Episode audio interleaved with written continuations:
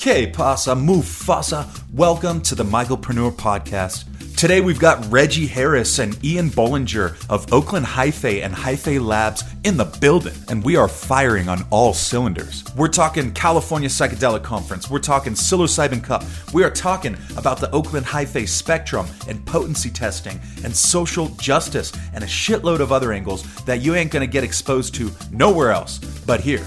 Definitely stick around till that outro music pops off. Thanks to everyone tuning in. Love every single one of you, except for y'all that sold Enigma. Fuck you. Let us know what you think of the episode because it's popping off right now. Que pasa, Mufasa, Oakland Hyphae, Reggie Harris, and Ian Bollinger, the dynamic duo in the flesh. Welcome back to the Mycopreneur Podcast, Reggie, and welcome for the first time, Ian. How are things in Oakland treating you fellas today? What up, though? What up, though? I'm extremely excited to be here. Uh, I mean, it's it's it's not just in Oakland, man. We it, it's exciting energy everywhere right now. It's like every single day. I was telling somebody the other day that every single day I wake up is the biggest day of my life these days. You know, it feels really good. I'm 100% with you on that. I mean, between the amazing science I'm having the opportunity to be a part of to the samples that I get to see to the cultivators that I get to support, it's just been a surprise to be able to wake up every day and be a part of this community. I'm coming fully with that energy. Today's the best day of my life, so th- let's fucking go. All right, so first off, I got to ask you all a very important question on behalf of the whole Myco community and the psychedelic space. Can y'all slow the fuck down and let the rest of the world catch up for a minute? Because I don't really see anyone keeping up with Oakland Hyphae. Just an idea, maybe level the playing field a bit. What do you guys think? Can we pump the brakes a bit? Uh, Ian, I'm gonna let you go, and then I'm gonna, I'm gonna ride. I think nature will always find a way. If we weren't the ones taking the stance or taking these pioneering steps, somebody else would be. Um, there always has to be a trailblazer. I mean, there are organisms that will take a lava flow that just solidified and start breaking that shit down and turning it into soil. So, and honestly, they're fungi. So we're here to help, you know, support and be a part of that in this new space. Yeah, what I'll say is I I wish I could slow down to tell you the truth. You know, every Ian has heard me say this several times. After the cup, I didn't plan on doing anything else, but things just, I mean, things just kept happening, and you don't the the way that I'm built, you kind of just once you're in the energy flow, you roll with it. You know, it's it's it's foolish to try to fight against the energy flow. It's a it's a blessing, and uh, if if you come from like the Christian faith, I know my mom always tell me that you'll never be given more than you can handle. So we got a strong team. The team is clicking, and that makes everything very much um, easy. You know, it's like we do these events in other places, but we have a team on the ground there helping move us through. Shout out to Quilly Psychedelic in, in Denver. Shout out to my, my homegirl, She Grows Bear. Shout out to just everybody who's held us down and, and helped the support. I think the other piece of it is if if we didn't have the community support, I actually I know for 100% fact that we didn't have the community support, it, it wouldn't be a thing because we don't have a whole bunch of money to work with. The only thing that we really have uh, is people showing up, supporting us, you know, giving feedback, and it's it's it's a natural like mycelial network, so to speak. Let's talk about you, man. I've, I've seen you out here. All of a sudden, you popped up with these fucking parody videos that you do are fucking hilarious and creative, and I love them, man. Keep them shits. I don't know how you keep hitting us with them, but them shits are great, man. Oh, I'm just getting started, Reggie. So, you know, this is all.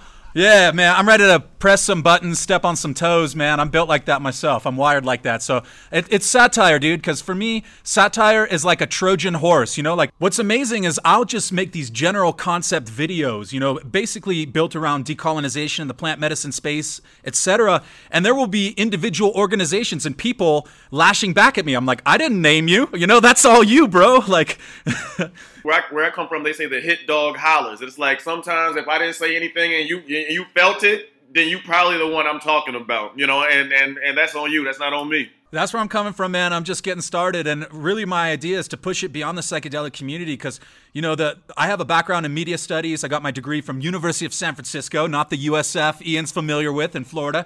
But man, I've been studying this for a long time, and like you look at some of the news that's coming out, you look at what's passed off as news. It is parody. It is satire. So it's like we're having trouble distinguishing. You know, I, I, hear so many people say, I don't know what to believe anymore.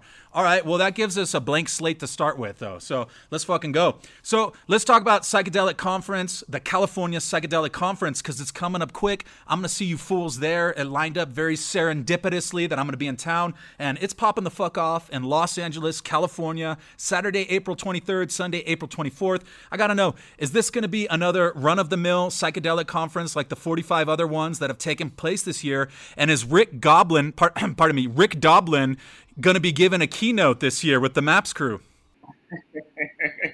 um, I mean, so one of the things that we're known for is I actually think that we're blackballed from mainstream psychedelics. You know, they, they we you'll never see us get invited to a Maps thing. You'll never see us get invited to any of this mainstream shit. But again, the people keep inviting us to their shit, and the people keep showing up. So now, uh, one of the things that I'm most proud of is we don't have to try hard to be, um, be to be diverse and it's not in a tokenism way. We don't have a checkbox saying, okay, are the blacks happy, are the whites happy, are the Asians happy, are the Latinos happy, are the LGBTQs?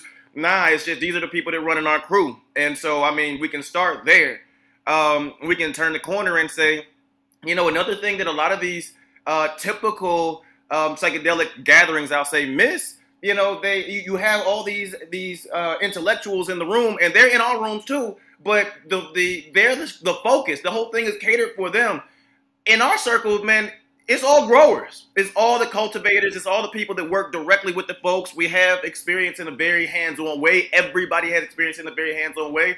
And those that come into the space that don't have hands-on experience are there to like listen and learn and not form. You know, they, they don't think that the whole um, atmosphere should be curtailed uh, to make them comfortable. Like everybody's comfortable in there, but it's not the typical, you know, homogeneous uh, cis white male sort of thing. It's, cis white males are comfortable, but it's not the, the event is not catered toward them. It's catered to the larger community as a whole. Um, and then I, I'll, I'll, open the floor to Ian, but I'll say that my my uh, inspiration behind being bringing these gatherings together so intentionally is twofold. When I first got in, when I first came out the, the psychedelic closet, so to speak, and I was going to decriminalized nature meetings, Ian was one of the first people I met at one of these decriminalized nature meetings. I mean, they were basically like well-to-do um, white folks, and some of the black folks that were in those circles, I'm still cool with to this day because they protected me as I because I came up like swinging, and they would they would protect me when these folks tried to cancel me. But one of the things that I really wanted to be intentional about was making a space where I and people like me felt comfortable and where we could connect to the greater community as a whole, and where the greater community as a whole could come and connect to people like us. And I think that we've done that. And the second inspiration is shout out to Baba Kalindi. Uh, they had the Detroit Psychedelic Conference um, two years ago, and I went there, and that was the first gathering where I'm like, golly, black people are doing it in psychedelics. And um, so it showed me that this is possible, um, that we don't have to tokenize to be diverse. And so I, we, we bring high level conversations, everything from testing to the spiritual aspect to the sexual aspect uh, to the cultivation aspect, but we also bring community and we, we organize folks and we connect folks. Um, big business. I, you know, I think probably 10 or 20 million dollars worth of business came out of the Oakland Psychedelic Conference, and this is LA. Um, so I'm, if you're looking to tap into business, I'm certain, I'm certain that business is going to be facilitated there. I'm certain that it's going to be the most uh, organic community for people to tap into the, the larger community as a whole. I'm talking about nationally and internationally. And um, Ian, that's where I'm gonna leave it. I just, I'm sorry, I get, you know, I get excited about this shit. I mean, I'm gonna go so far as to say the things that I've experienced both scientific conferences, I've experienced both sales conferences, but I've also got a chance to be a part of the Oakland Psychedelic Conference, and I can tell you this that when you go to other places, you're there for the speakers, you're there for the booths, you're there for the networking. With ours, we kind of flip that. Like the audience is what you're there for. Like you're not there for the people on the stage. Yeah, they're a great draw, but it's literally the person that you're sitting next to that you find out is literally one of the best cultivators in the country or is one of the best citizen scientists in the world in this one little niche that has been black market for the past 30 40 years so I honestly believe that we're taking it instead of it being like speakers and booths and then networking, we're networking first.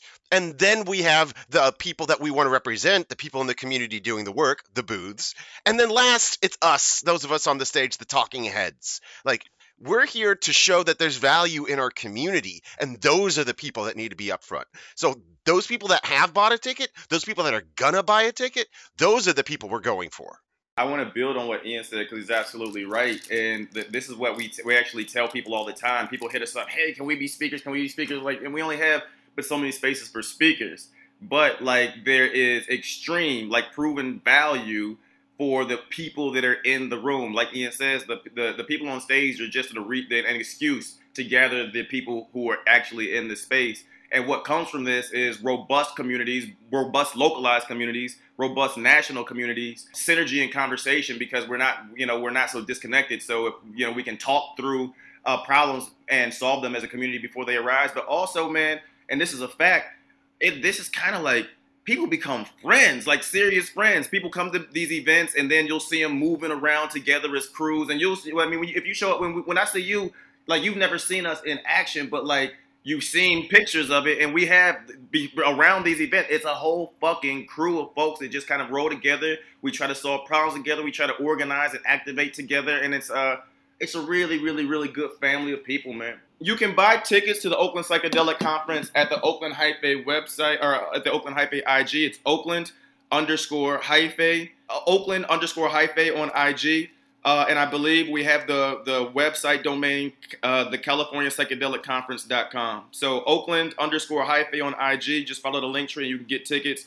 Early bird tickets just sold out two days ago, but we can still get tickets. I'm sure that they'll probably be on sale for another two weeks, but I'm certain, I'm 100% certain that they're going to sell out.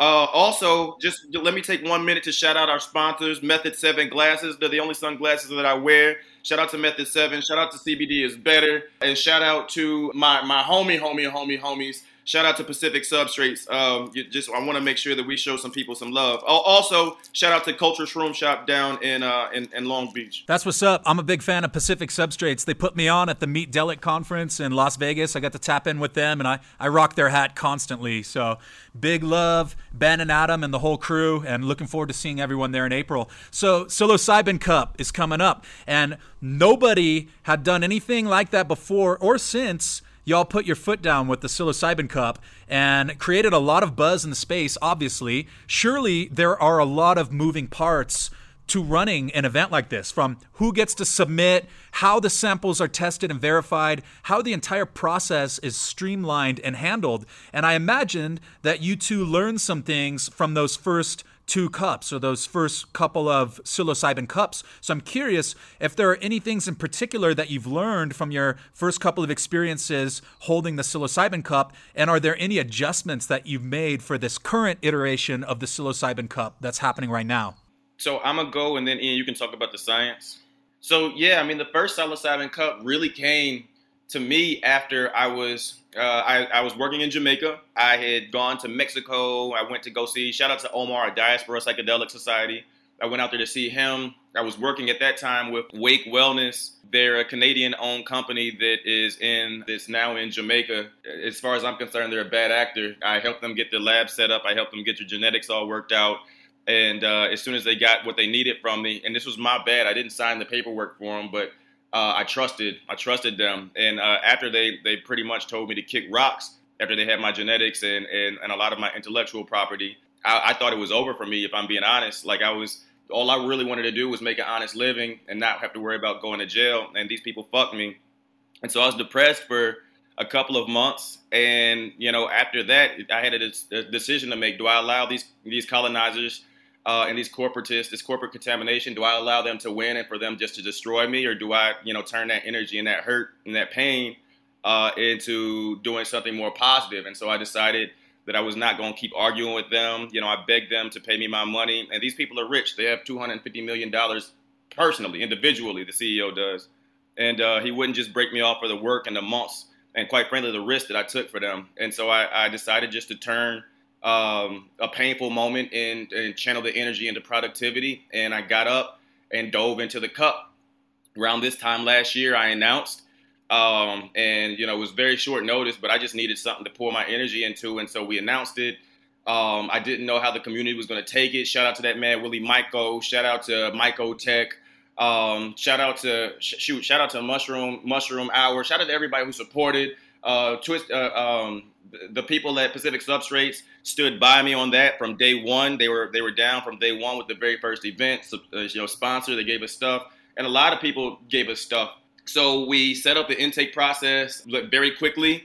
I knew that I wanted to give the community, um, you know, a lot of gifts back, and so I decided that okay, uh, I'm going to reach out to people like Unicorn Grow Bags, Thermo Helix, uh, Diaspora, Twisted Tree, um, a bunch of other people. I reached out to them and says, okay, can you just send me stuff so I can send it out? You know, this was the, the, the first sponsorship. This was sponsorship meant. I didn't want to handle any finances. I just wanted stuff to like give to the winners. And uh, a lot of them participated. They all gave me stuff, and I appreciated it. Um, and uh, but when I got the stuff from Twisted Tree Nursery, I got these huge bags that I couldn't I couldn't put into a you know I could put everybody else's merch and their T-shirts. I could put everybody else's stuff into a, a flat rate box and send it out, but I couldn't put Twisted Tree Nursery stuff in there, and I didn't really make a bunch of money. It was to cost me a thousand dollars to to send out uh, Twisted Tree stuff, and uh, and they had all they they had offered me. They says, "Hey, do you want me to send out? Uh, do you want us to send this stuff out?" And me, you know, not knowing it was my first time, I was like, "Nah, I got it. It shouldn't be that big of a problem." But I should have asked more questions. And so when I got their stuff, you know, here it is. I, it, it's costing me too much to send it out. So I sent out everybody's stuff except for theirs. They didn't like that, and I understand that they didn't like that because they wanted, you know, that people to get their stuff. And so they reached out to me and they said, "Hey, you know, people got the stuff, but they didn't get our stuff. What's up?" and you know my reaction was hey i'm so sorry the uh, the the the bags were too big i couldn't send them out it's going to cost me extra money but i gave it away to growers and uh, you know I, I, gave it away to all the best growers i knew. And so i hope that's good. But if not you know i can give you the address to the people. You can send the stuff to them yourselves. Uh, you know i can reimburse you for whatever you know you sent to me. I can pay you back. Uh, but they, in their mind, Twisted Tree Nursery, in their mind, got it that I, this was part of some bigger plot that I wanted to destroy them, and I was teamed up with some other guys, and so I didn't send their stuff out. And so they yelled at me. They told me that there was nothing I could do to make it up, and uh, and they left. You know, of course, on Instagram, the the ultimate I'm mad is they they unfollow you. So Twisted Tree, they unfollowed me and let me know they were mad. And uh, you know, I, what I said to them was, you know, I'm sorry that you feel the way you do, but hurt people hurt people, and so you have a good day. And uh, because of that, because they acted that way, it forced me, well, it inspired me to lean deeper into my relationship with with uh, with Pacific Substrates. And so I actually want to thank Twisted Tree for acting that way because we we have a super robust relationship with Pacific Substrates now. They're really good people. They do stuff for vets. They give stuff back. Uh, they understand that people are people. And so when you when you when you say uh, when you ask how do we change things? How have we changed things from the first cup to now? We've done two cups, and one of the ones, one of the ways is because of my experience with Twisted Tree. I really don't accept anything in terms of sponsorship to give out because I don't want, you know, it's it's it's more of a hassle for me than it is than it's worth. And um and the adjustment is, you know, I I distance myself from from Twisted Tree altogether. I wish them well, but you know, I just instead of arguing with them, I distanced them myself from them, and I leaned into the relationship with Pacific Substrates, and it was a really good thing another thing that we've changed is, you know, at the time for the first two cups, I I managed it all myself, and now I have um you know some some trusted folks that are managing that side for me. Uh, and then lastly, what we, what we've changed is we have in-person pickups now. So anywhere we go or anywhere a member of the type of the Hyphae team, uh, you know, we'll we'll do pickups. We did a pickup in Seattle. We did a pickup in Denver. We just did a pickup in LA. We're going to have a couple pickups here in Oakland. And the reason for that is just to ena- enable more people to participate. You know, we don't really we want it, safety is first, and so for us, you know, if we can get it in person uh, in a place where it's decriminalized, it just feels a lot better than you know taking any sort of risk. So those are a lot of the things that, that have changed. Overall, it's evolved to to the better. You know, it's gotten uh, huge, uh, more large every single time, and um, and yeah. So I'll stop talking there, but it's it's a lot of changes. I mean, a lot of growth in a lot of different ways. I mean, even just from the perspective of the science of it. Like the methods that we did when we before the cup even happened have evolved up to the first cup. And even now where we're at like we've gone so far with we've been working with other labs and other decriminalized areas to parallelize our methods to make sure that they're reproducible. And then furthermore we're actually making our methods in a way that is we're using um, a, a series of instrumentation called hplc high performance liquid chromatography there's an upgraded version of liquid chromatography called lcms liquid chromatography mass spec the thing is, is typically it's like the difference between uh, a Toyota and a Honda. They're both Japanese cars. They're both pretty much got the same parts in them, but there are just little bits in it that make them drastically different enough to where you can't just use one and use the other. But you can use the same fuel in both vehicles. And that's kind of what we're trying to do. We're trying to build a method that can be used on both an HPLC and an LCMS to expand that reproducibility more than what it currently is. So that's one of the ways in which we've been able to really grow just on the science backbone of things. Reggie had already mentioned the types of samples that we had seen come in. The number has grown from, I think we had if I recall correctly, like 43 to 45 in the first cup. And then the second cup, we had about 74. So as it stands, we're growing as we go. I mean, I'm very proud and very happy to be able to be producing this work like in a way that's meaningful. So that's the big thing that I wanted to bring to the conversation. The first change in the cup that we had, we originally had like a first, second, third place. To me, that didn't re- it, it it, it really didn't resonate with me personally when we had that. Like it didn't feel like it was representative because I remember cannabis. Like the in cannabis when the THC became the compound of focus, one of the big issues that we ran into was biodiversity loss. So it's like, okay, you win the Emerald Cup or you win the High Times Cannabis Cup because you had highest THC potency. All of those all of those plants lower down on the list what biodiversity was lost, what terpenes were lost, what novel cannabinoids were lost, because those weren't the things we were looking for, and those weren't the things cultivators were told to seek. I didn't like how we were kind of building that structure in mushrooms. That was kind of the place where I wanted to shift the conversation entirely.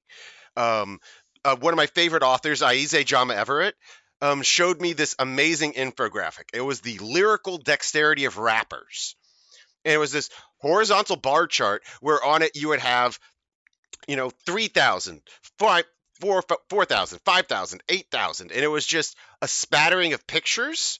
And on it was rappers and their unique word choices. So it's like oh at 3000 you had like you know um uh, what is it, uh, Tekashi 69, and over at the high end you had like Deltron and the Funky Homo Sapien. You know, it's like you had those different areas of skill, and it was this gorgeous representation of information. It got reproduced, I believe, by Rolling Stone. And you know how magazines, uh, you're in media, you understand different media formats require different representations. So, like a, a magazine page, it's better to be viewed this way. They flipped the chart and made it vertical the author reached out to them and said, Can you pull this? I don't want to get shot. Because who is at the beginning of a list is now at the bottom of a list. And that's a different conversation. Like what are we what are we doing when we create these hierarchies like that? And so what I wanted to do is I wanted to shift the conversation away from just a single compound. And that's what the spectrum is. The hyphae spectrum was my choice in response to that, my reaction to that. The hyphae spectrum was initially a looking at psilocybin and psilocin as the two major components of the trip. Psilocybin is actually psychoinactive versus psilocin, which is psychoactive. So what we saw is that psilocybin is kind of like a, I call it a time release, if you will. Your body has to digest it and it has to convert it into psilocin before it can actually be uh, giving you a psychedelic experience. So if you have something that's high in psilocin but low in psilocybin, it is going to hit you very quickly and hit you pretty hard, but it's going to be a much shorter duration versus something that's high in psilocybin is going to have a much longer duration, probably still going to hit you pretty hard, but not as hard. The amount of both psilocybin and psilocin together can create a spectrum of effects that I imagine that you can either have psilocin being representative of how quickly its onset is going to be and how intense it's going to be. And psilocybin content can be representative of strength or duration and together we, i chose to map them when you're looking at them together it gives you an idea of depth and intensity. So you have your speed and onset your strength duration and it would give you depth and intensity as like an interaction between those things. That shifted the conversation away just from a single compound. We're doing that again this time around. Um, we are we're expanding beyond just psilocybin and psilocin.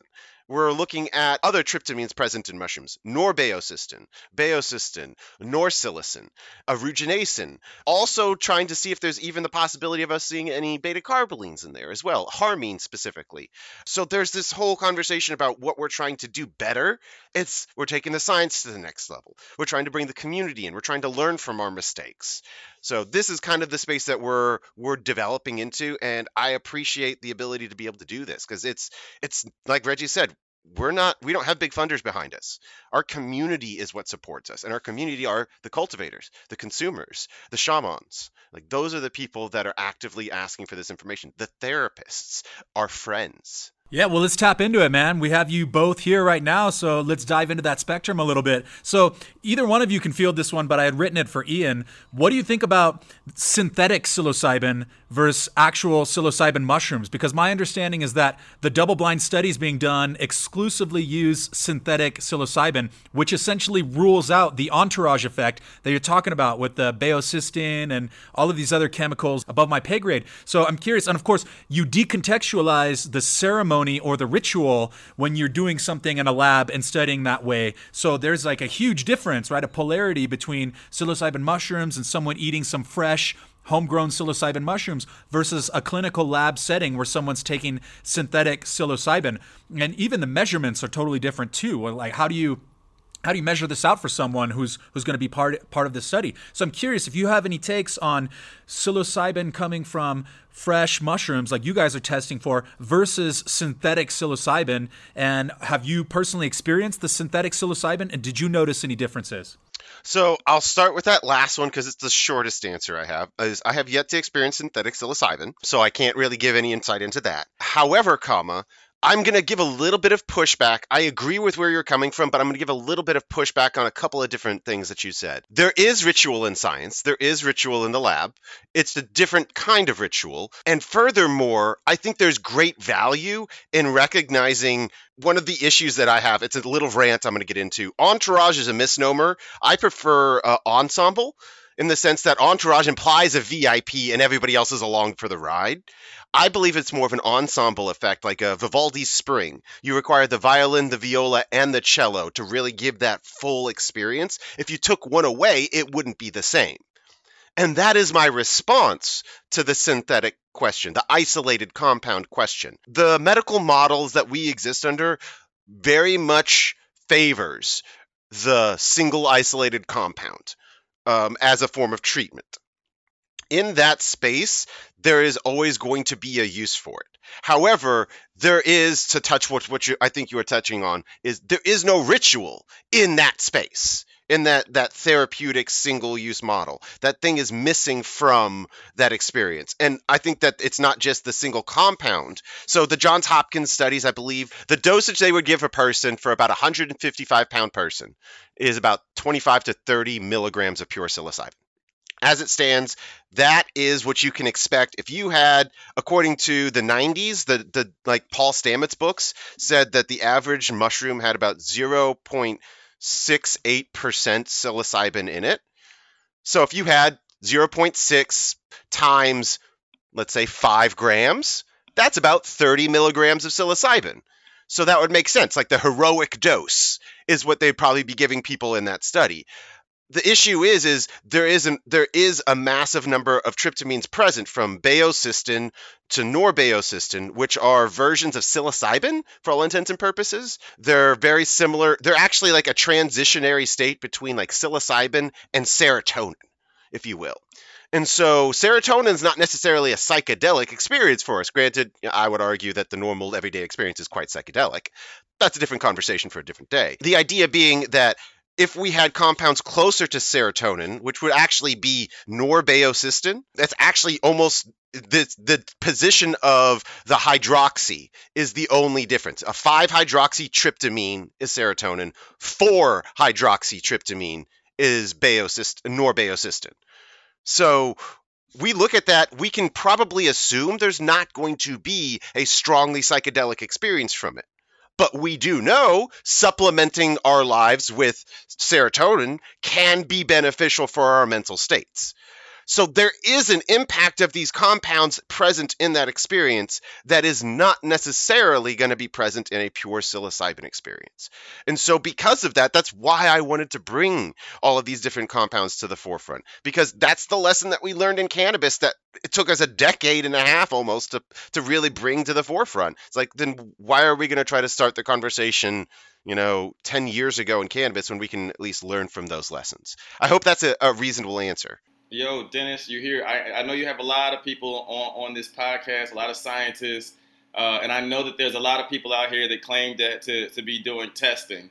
Uh, but I guarantee you, ain't heard these people talking like this man Ian has. Like we we on some other type shit. You know, these it, it's everybody else. I feel like it's a dog and pony show. Ask ask them about the combinations of the of, of the tryptamines and, and, how they hit you. These people, it's all it's at most these people might be able to measure, uh, you know, measure tryptamines, but they don't know what they mean when they go together. Like we got, we have a full spectrum uh, of, of, knowledge and resources, and our, our objectives is more um, really informing the public and, and, and having sensible conversations over uh, trying to cut a profit. You know, we this, this, company was founded because there was a it was a grow, growers and dealers needed to know how to have smart conversations. I get occasional feedback from friends in the audience who are like, man, get scientific. You're going to have a scientist on. Let's get scientific. But you know what? We're going to try to walk both sides of the aisle because I also want to talk a lot about the social angles too, right? So, but I have two more questions related to the testing before we move on to all that. And one of those has to do with genetics, okay? Because it's another question people have thrown at me. And it's almost like an urban legend like albino penis envy are stronger than this one and the hillbillies are the strongest. I've got about a dozen different genetics that were gifted to me by Mycoblast. Huge shout out, Mycoblast, good friend, support of the podcast. And uh, in particular, I'm curious, are there any particular genetics that y'all have come across that we should be watching out for that are primed to sweep through the community? Because I'm sure you all have your hands on probably more genetics and more mushroom samples than many of the people out there at large. So we'd just love to hear some perspective on what genetics y'all are pumped on and what should we be watching out for? And are there any that are stronger than the other ones? Camburgers out of uh, out of Colorado are banging right now. I would argue um, some of the some of the old wives' tales are true. I would argue yes. Um, but one of the things that we have seen almost across the board has been anything of a penis envy lineage. It's gonna be something that's gonna be not recommended for microdosing. I'll put it that way. Um, or if you're going to microdose with it, use it in very, very, very small amounts. Um, whether that be albino penis envy, old dirty penis envy, um, or just traditional penis envy 6, penis envy 4, whatever generation or genetics you tend to have, penis envies tend to be on the the more potent side of things when it comes to psilocybin and psilocin content. Um, I will say we've seen some non-psilocybe come through, um, some cyanescens, I believe some azurescens, and this time around I believe we have some natalensis. So um, that's the other thing that we're seeing as well is that there's going to be a lot more variety in that way. But fundamentally, when it comes to genetics and things to look out for, the penis envy is is definitely one of those things. Enigma is definitely something that came onto the forefront of the conversation with the first cup. It's it's a difficult cultivar to work with, but it's arguably one of the most potent cultivars that we've ever seen. Furthermore, I would even go far, so far as to say I like the idea of us being able to work with other cultivators to be able to provide libraries of information. So that's one of the areas where Hyphae Labs is expanding into. We're going to be providing a little bit more data around genetic information for our clients as the new year comes through. If things work out, we'll hopefully have that in the fall cup. Alacabenzi has been a personal favorite of mine as well. So Shout out Alacabenzi. All right, this is another one of those urban legends, old wives' tales. Maybe we can dispel or shed some light on, and that's the caps versus stems debate. Because going back to the very first time I bought an eighth of mushrooms when I was in high school from the neighborhood dealer who tells me, "Oh man, you want all caps. You know, the, the, caps are where it's at. And, you know, this conversation comes up repeatedly, but I wonder if there's any scientific evidence backing either or the other, or is it all just apples and oranges? What do you have to say on the caps versus stems potency debate? Do you want me to say it or do you want to say it? Right now, I can say there is published data that says caps are more potent than stems. I have anecdotal data that says the opposite, but neither of them are statistically significant according to science. So fundamentally, there is a all I can say is a, a pointer towards caps being more potent. However, comma, at the point where you're dividing the mushroom, like you actually have more variation between one mushroom to another mushroom than you do between a one mushroom's cap and its own stem. So you're better off just consuming the whole mushroom than trying to pick the caps of all the individual mushrooms, if that makes sense. Um, alternatively, um, that's that's the best response I can have to it. There is a lot more research going into this in the next six months, and so I want to say that look listen to us to hear some more information in that space because we want to try to actually break this um, just this old wives tale apart. So that's kind of one of the goals that we have set for ourselves in the next six months at Hyphae Labs well, hell yeah. And this one is probably a good one for Reggie because I think he's personally experienced it. Let's talk IP theft, intellectual property theft, because I've become aware of accusations of certain people in the Myco community passing off other people's genetics as their own and selling them when they arguably have no right to be selling, and the, you know, the isolating and the breeding work that others have done before them. And I know Enigma has also entered the conversation with people selling Enigma. So this is something that you have experienced, Reggie, I believe, is the theft of intellectual property and the broader topic of just IP theft in the mushroom and the psychedelic space. Is that something that y'all are actively contending with? And do you have anything to say about this issue of IP theft that's arisen in the space? So I'm going to start with the genetics and then back into the the, the quote IP. Um, so I had to when I first started moving around in the decriminalized space. You know, I would trade in genetics. It was a it was a nice easy like entryway to, to to gain some revenue and to help people get started. And you know everybody didn't know where to get genetics. I, I, got my genetics from europe so i had really strong like good genetics. I think now we have better genetics here but at that time you know you know european genetics were better in terms of mushrooms. Um and i would i had this burma that was mine. I didn't like i gave the burma away to you know special people and i really manipulated the burma. I got to i made those plates artworks and i, I ended up you know isolating so that it reproduced some fucking giants like arm sized giants. Um, and i was very funny about that genetic. And i remember i let it go and i told a person not to you know not to give it away and then me and that person fell out and then burma is everywhere all of a sudden. And i was upset. I had to come to the conclusion that with genetics one, if you don't want anybody to have those genetics or you want to control what happens to those genetics, they never leave your lab.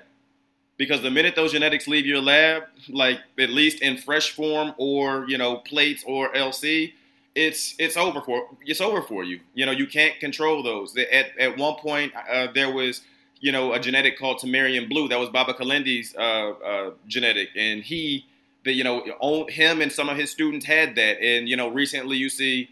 Um, you know the Tamarian blues now floating around because they let it out of the the lab, and so kind of if if you want your genetics to stay to you, then keep them to yourself. Otherwise, they belong to the streets, and I I think that that's a lesson that all cultivators need to like take to heart and really think about.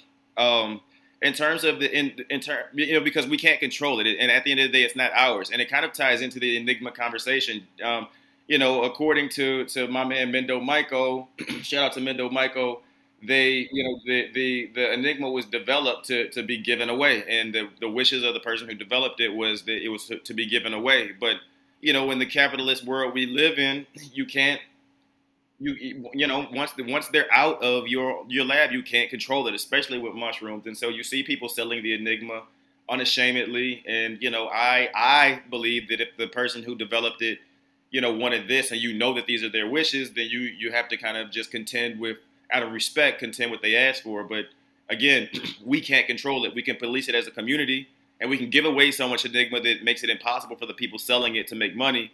Um, but it's it's it's kind of one of those things. Is once it's out of your lab, it belongs to the streets. In terms of the intellectual property, um, you know that's that's different. I I'm in a, a space now where when I first entered into this world, I was loving and trusting and you know, everybody, everything was rainbows, love, light, you know, and uh, and good vibes. And I quickly realized that, like, when you start dealing with people that you don't know, you're dealing with corporate corporatists, you know, contaminated, you know, straight up and down capitalists. And you know, I do, I'm, I work in the world of capital too because we all have to to survive. But like some people, that's all they care about is like the bottom the bottom line. Um, you know, you I went into things very green and I gave away a lot more. I was a lot open and I got I got robbed. You know, they they robbed me and they basically says fuck you if uh if you don't like it, you know, you, you need to shut up. Otherwise, we're gonna quote get legal and sue you. And you know, when you have two hundred and fifty million dollars and you threaten to get legal on somebody who you know is is you know struggling to make rent month to month, um, you know, that's a scary thing. You know, I've, I've decided to stop fighting with them, but I also have decided to not shut up about it. The fruit, they're all, they, they really are all knowing, and the energy that's put into them is the energy that you're going to get out of them. You know, and so in those terms, I, I think that it's bad medicine. So you know, I'm not going to you know, I'm no longer making things on the internet and, and, all this, but I do think that, you know, the, the lesson learned is deal with people slowly. And even when people dangle a little bit of money in front of you, you know, really take time to to get to know them before you sign on. You know, because a job is not a job in this world. Um, you know, and I'm glad that I got screwed because ultimately I was offered a slave deal. They offered me, you know, a couple, a, you know, a couple thousand dollars as a um, a regular salary to build a company on the mushrooms, and I was going to show them how to grow. And to me, that seemed a little bit crazy. But at that time, I just wanted to do a nice, honest pay and so I was willing to give everything up. Now, you know, it's it's very hard to even have a conversation with me about business unless NDAs are, are signed, unless deposits are put down, unless my contracts that I've written up are signed, and then we go into it. Uh, with the testing now, you know, we have a lot of people who um, it, it, there's a very rigorous process to even sit down and have a conversation with us about our processes. Um, and because we don't, we're very we're very close close to the chest with what we have because we don't want to get robbed. And so far, we've been very good at it. You said you you uh, you said that you went to meet Delic. You know, we had conversations with those people from Meet Delic, and they asked us all the conversation. They asked us all the questions about how we do our testing and how we do our cup because the Meet Delic, the people that, that run Meet Delic are the same people that run the Cannabis Cup. And they sat down with me and they they asked us all these questions about our competition. I'm, I'm, I'm waiting on them to try to, to, to now use what I told them to now run a competition. You know, they asked us all about our process and everything, and then they weren't decent enough to extend the invitation to to to meet Delic. To, and so it's just it's we we're very close to the to, to the chest with our cards now. Um, you know, we we're to the point where we survived all of the kind of rough business dealings, where we're stronger for it, we're a better team for it, and now we just move around. We move around in a way where you know, we're not so thirsty to, to do business with just any old body. You know, if, if we wanted to do business with any Tom, Dick, and Harry that came through the door, uh, we could, but it would be at the risk of, you know, somebody taking information from us. And so, unfortunate that we can't be as open uh, and as lovey-dovey with business as we want. But you know, the, it, we got knocked around, and and we lived to tell the story, and so we're going to learn from it as well. All right, all right. Well, let's hit the hot button subject right now, and everybody, hold on to your potatoes. In your eyes, Reggie, how might a white person or the white community at large best support the BIPOC community? And this goes for the psychedelic space and for the world in general. Is it by staying the fuck out of the way? Is it by changing our profile pictures on Instagram? What what's the play here, Reggie? Yo, that's hilarious. You don't have to change your profile picture, but what I have noticed is uh, moving through the space, you know, I definitely would not be able to be Hyphae would not be able to be where we are without the without the help of a lot, a lot of good like allies. And you know, we I am an ally to communities as well. But what I've learned is oftentimes so when I try to do these events, I've had situations where they, they cost money. And so I'll go to people and say, Hey, can you help, you know, me do this event by offering sponsorship? And I remember one of the more recent events uh, it was a well-meaning white guy who um, who had a little bit of money and he was offering it to me, but he was asking me to operate in a way that I didn't operate. Meaning, he wanted me to make out this huge budget, and he wanted me to to do this and to do that and to do the third to get the money. And then he wanted to have all sorts of input on how, on how I did my thing, even though like he's never done the things that I, I do in the way in which I do. And I got frustrated because I knew he was well meaning, but like I also am not trying to tap dance to get the money. So I said, fuck it. And I called another one of, you know, the the allies and I says, Hey, I'm trying to do something. This is my idea. Can you support it?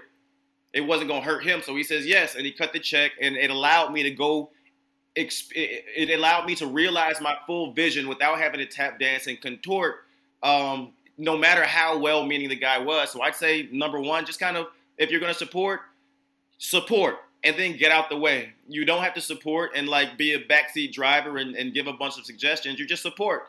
Uh, shout out to again, shout out to shout out to Pacific Substrates. Uh, shout out to uh, CBD is better. Shout out to uh, uh, Culture Shroom Shop. Shout out to Method Seven Glasses. A lot of these are white-owned companies and just support and get out the way. And I, I really appreciate all of our supporters. I shout out to Queerly Psychedelic. Shit, shout out to you. You know, you didn't you didn't tell me I had to tap dance or do anything crazy to get on here, and you've always you know been been a rider as far as I'm concerned. So um, that's for me. It's just if you're going to support, support. Don't support with strings uh, I, I, have I had another guy who I, who was a sponsor, um, and he said he supported what I did, and he understood the influence that, that I'm that I'm starting to gain in this space and the direction that we were going in, and he was a very good supporter of what I did to a point where it was no strings. But then when I did the um, the the my talk at Emerald Cup about keeping corporate contamination out of the the psychedelic business and and keeping it decriminalized as long as possible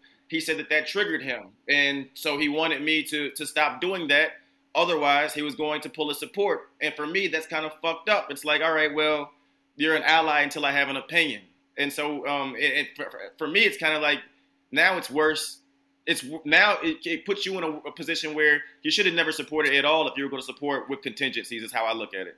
Hell yeah. All right, I'm going to loop back. Unless you have anything to add on to that, Ian, or, you know, if you want to take the conversation that direction, if uh, something comes up, feel free to do it. I mean, I'd, I'd just say one thing. If you have a seat at the table, you have the opportunity to pull your seat out and offer it to somebody else. Hell yeah. I was born and raised in the border community of San Diego, Tijuana, and I grew up my whole life, you know, hearing the media talk about these dangerous Mexicans and build the wall and all this. I'm like, shit, I'm trying to get to the other side of that wall, man. A lot of my best friends live over there, dude. Like, so, you know, I lived in Mexico the last two years and it's been a real blessing. I've connected with a bunch of my mycologists down here. There's a renaissance of people who are, you know, starting to bridge the indigenous knowledge with the scientific knowledge, and it's a really amazing time to see that happen. So I, I feel you know, happy as a cucumber in a cabbage patch right here. Hola, ¿qué tal? ¿Cómo estás?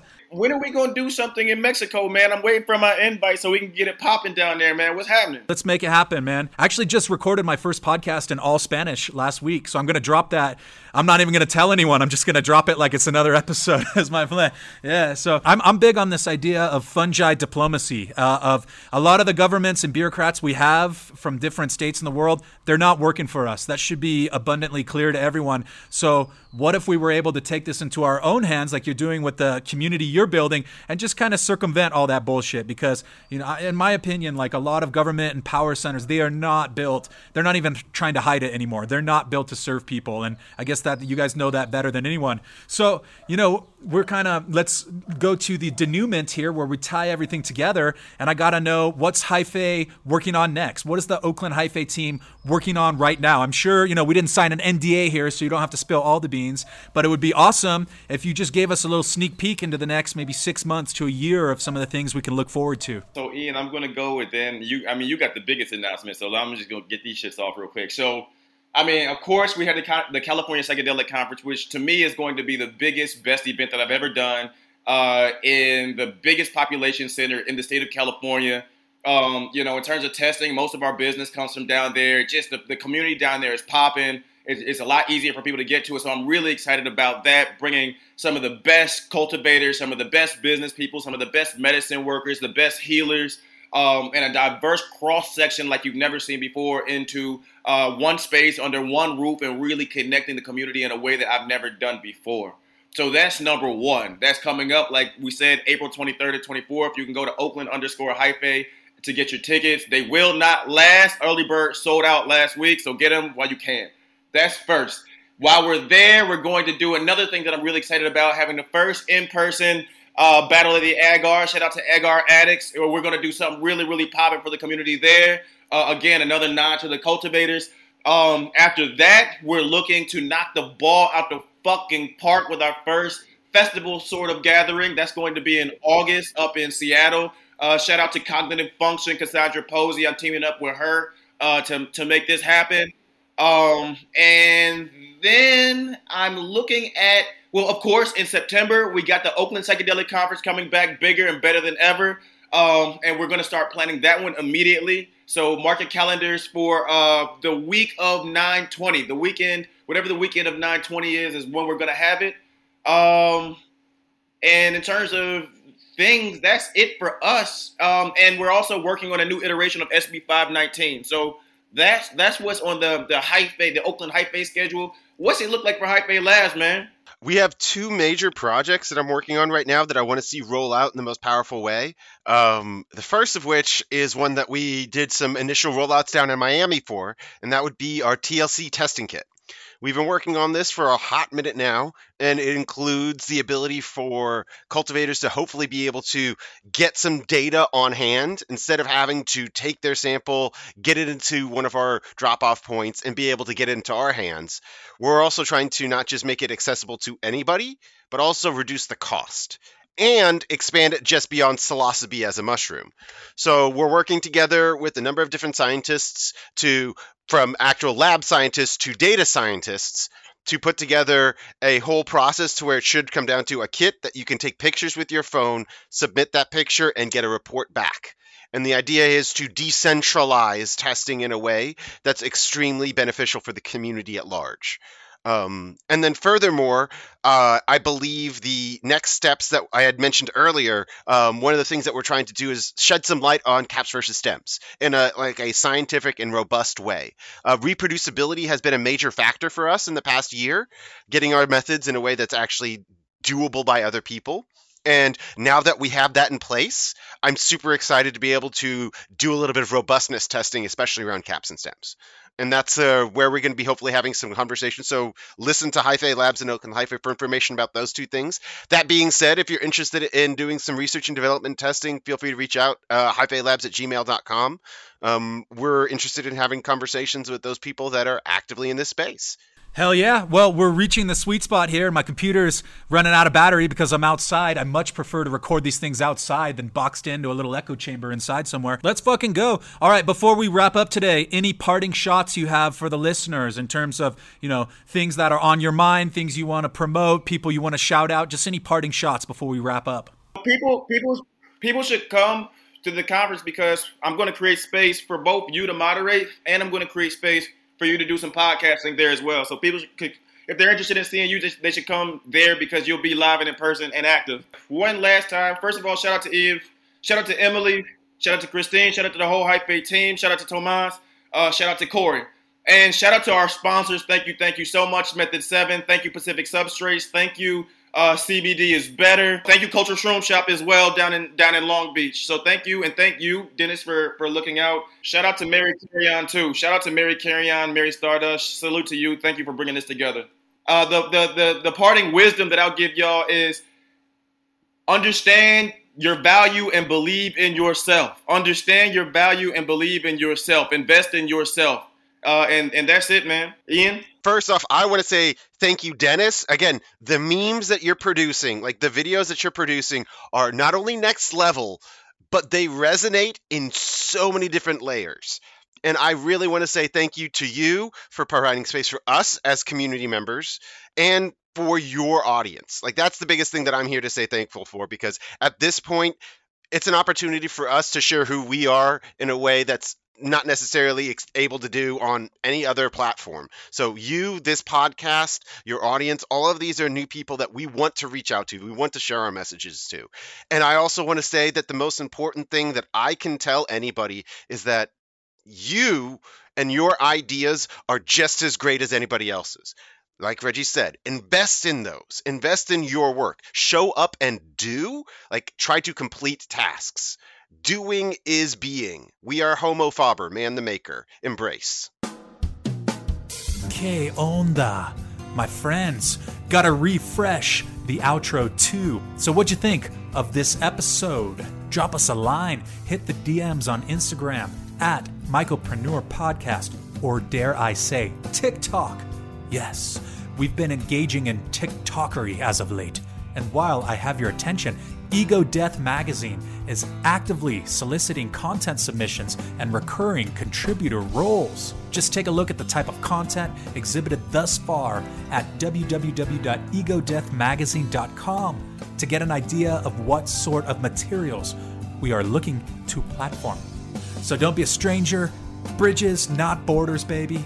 All right, you take care of yourself now. I'll be seeing you around. Ciao, au revoir, sayonara, and adios, motherfuckers.